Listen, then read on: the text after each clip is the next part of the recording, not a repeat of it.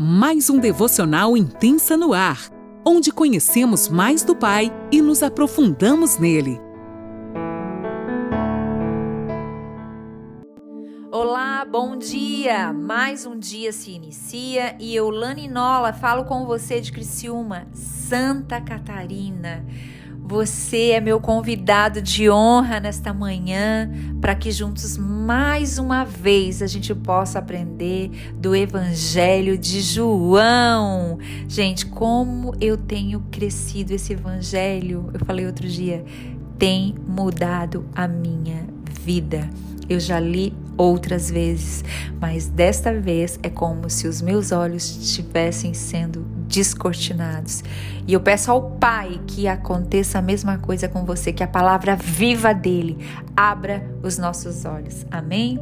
Nós vamos ler no capítulo 6, o versículo é o 22 até o 29. Jesus, o pão da vida. Gente, essa parte aqui ela é um pouco extensa, onde fala de Jesus, o pão da vida, então eu dividi em partes para a gente poder estudar bem detalhadamente. Vamos lá, vou ler na NAA, pegue sua caneta, seu caderninho para anotar, você que pode, e me acompanhe. No dia seguinte, a multidão que tinha ficado do outro lado do mar notou que ali havia apenas um pequeno barco e que Jesus não tinha entrado nele com seus discípulos tendo estes partido sozinhos. Entretanto, outros barquinhos de Tiberíades se aproximaram do lugar onde a multidão havia comido o pão depois que o Senhor deu graças. Quando aquela multidão viu que Jesus estava ali, que Jesus não estava ali, nem os seus discípulos, entraram nos barcos e partiram para Cafarnaum, à procura de Jesus. E tendo-o encontrado no outro lado do mar, lhe perguntaram: Mestre, quando o Senhor chegou aqui? Jesus respondeu: Em verdade, em verdade lhes digo que vocês estão me procurando não porque viram sinais, mas porque comeram os pães e ficaram satisfeitos. Trabalhem não pela comida que se, que se estraga, mas pela que permanece para a vida eterna, a qual o Filho do Homem dará a vocês. Porque Deus, o Pai, o confirmou com o seu selo. Então lhes perguntaram: Que faremos para realizar as obras de Deus? Jesus respondeu: A obra de Deus é esta, que vocês creiam naquele que ele enviou. Uau! Até aqui. No dia seguinte, a multidão que tinha ficado ali do outro lado do mar e que havia comido pão e ficado é, e o pão e depois, ah, depois que Jesus deu as graças, eles estavam satisfeitos. Mas eles perceberam que havia um pequeno barco, mas que Jesus não estava, eh, tinha entrado nele com os seus discípulos. Eles percebem tudo, gente. Quando alguém carrega algo, a multidão que está lá só de olho percebe tudo. Pensam bem, eles estavam satisfeitos no dia anterior, mas eles já estavam com fome de novo.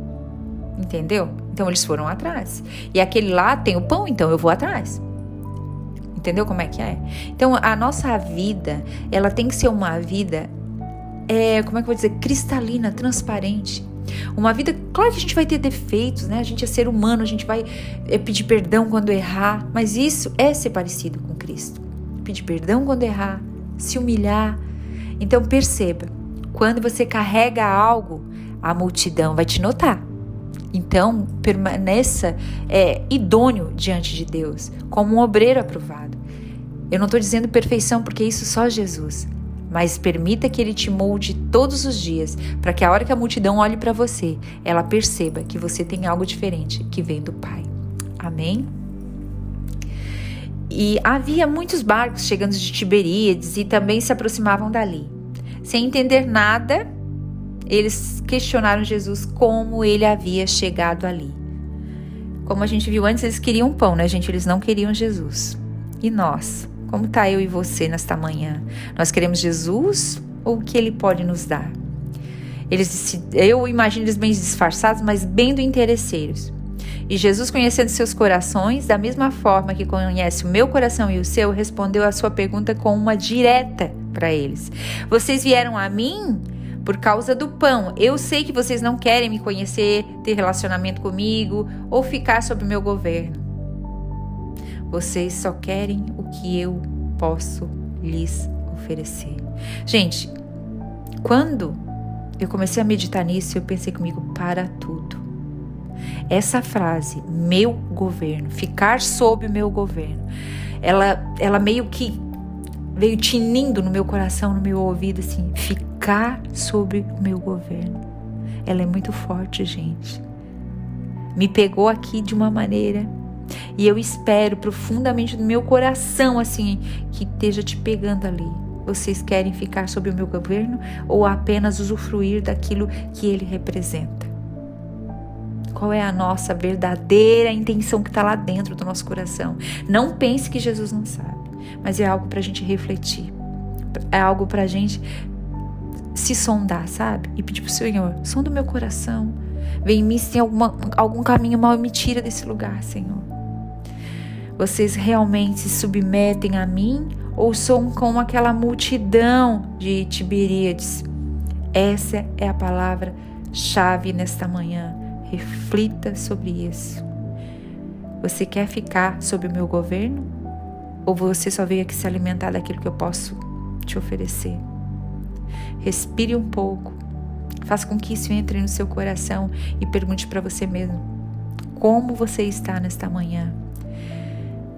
E continuando aqui no versículo 27, aquela multidão queria apenas os benefícios de Jesus, que em seus corações era muito maior, muito, muito, muito maior que Jesus. Sabe? Eu quero muito mais a mão dele, quero muito mais o que ele pode me dar. Eu não quero ter vida com ele. Então, Jesus lhes disse: Não se esforcem pela comida que se acaba, busque, corra atrás, não pela comida, pelo pão que se estraga, mas foquem, busquem a minha comida, que é uma comida que não se acaba, ela é eterna. Não trabalhe tanto, não se esforcem tanto pelas coisas terrenas, pelas coisas que vão ficar. Gente, eu vou dar um exemplo. Eu tenho rasgado meus corações, o meu coração nesses dias, né, nesses testemunhos. Mas isso o Senhor falou forte, eu vou compartilhar com vocês. Quem sabe alguém aí se identifica, né? Porque nós por vezes achamos que as roupas novas, poder, até um namorado, um marido, uma esposa, vão satisfazer o vazio e a fome dentro dos nossos corações. E corremos tanto atrás dessas coisas que nos frustramos, pois não sacia a nossa fome.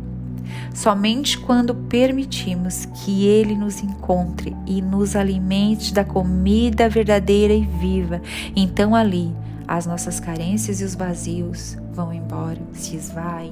Glória a Deus por isso. Mas deixa eu contar aqui para vocês o meu exemplo. Eu lembro de uma, uma vez que eu queria muito uma bolsa de uma marca, né, gente? Era um final de semana que a gente foi para uma praia, ficamos lá na casa de uns amigos que tem uma pousada e fomos, eu, eu botei eles na minha missão, gente, na minha obsessão, que eu queria aquela bolsa, eu queria aquela bolsa, então foi meus amigos, foi a família na casa, foi todo mundo atrás. Gente, nós fomos nos cinco shoppings, porque eu tava obcecada por aquela bolsa da marca tal, que eu já disse que eu não vou falar para não fazer propaganda. Gente, a gente, quando chegou no último shopping, ele ia o povo para lá, ia o povo para cá, e eu olhando eles naquela situação, eu bem egoísta, não queria nem, não tava nem aí, eu queria era me alimentar, eu queria a bolsa. Quando eu cheguei, peguei a bolsa, meu marido estava lá pagando, ele pagou. A moça veio e me entregou, só faltou estourar uma champanhe, mas não era, não é dessas aí tão cara não. Veio, me deu a bolsa. A hora que eu peguei a bolsa na mão, o Espírito Santo veio e soprou no meu ouvido. Tá satisfeita? Que vergonha, gente, quando eu lembro disso. Aquilo me deu um vazio tão grande no meu coração. Eu queria deixar aquela bolsa ali. Passou tudo numa fração de segundos, olhando pro meu marido sorrindo. Afinal, ele tinha encontrado. Coitado, botei ele e a turma toda, gente, atrás da minha obsessão. E no final, frustrada, fui para casa com um sorriso amarelo, ninguém entendeu nada. Depois eu compartilhei com meu esposo. E eu fiquei assim, nada me satisfaz. Eu falei pro Espírito Santo: me perdoa, Senhor, me perdoa perdoa porque nada, não tem nada nesse mundo, nada que se compare e que me satisfaça.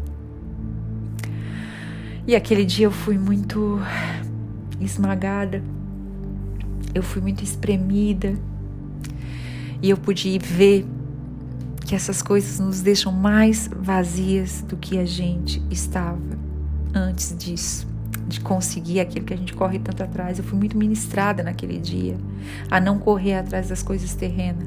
Você pode estar perguntando assim: ah, Alane, então a gente não pode ter as coisas boas? Pode. Claro que podemos. Mas não permita que elas te tenham. E naquele dia, gente, graças a Deus já faz anos e eu fui curada disso. Aquele dia, aquilo me tinha. Eu confesso para vocês que me tinha. Hoje eu tenho essa bolsa até hoje, gente. Eu uso ela raramente. Foi mesmo para provar que é uma coisa vazia. Eu poderia ter bolsa, poderia, mas não naquela obsessão e ocupando o lugar que ela estava ocupando. Entendem isso? Bom, no versículo 28, o que faremos para participar dos benefícios? Vou trabalhar na obra? Que, que eu vou fazer para Deus? Eles perguntaram, né? Mais ou menos assim, trazendo para os nossos dias de hoje. Gente, tudo errado de novo. A obra de Deus é esta. O Senhor Jesus fala: creia naquele que me enviou. Se relacione com Jesus Cristo, confie, aprenda. Não trabalhe por um salário, trabalhe em favor de me conhecer intimamente. Trabalhe em favor de saber quem eu sou. Não se preocupem com as coisas terrenas, em ficar satisfeito, em buscar as coisas da terra. Não deixe que essas coisas da terra te tenham, mas tenha um relacionamento íntimo com Ele. Isso é conhecer a Ele, se envolver com Ele, confiar nele. A obra de Deus é esta: creia naquele que me enviou, disse Jesus. Até aqui, a gente continua amanhã. Deus te abençoe.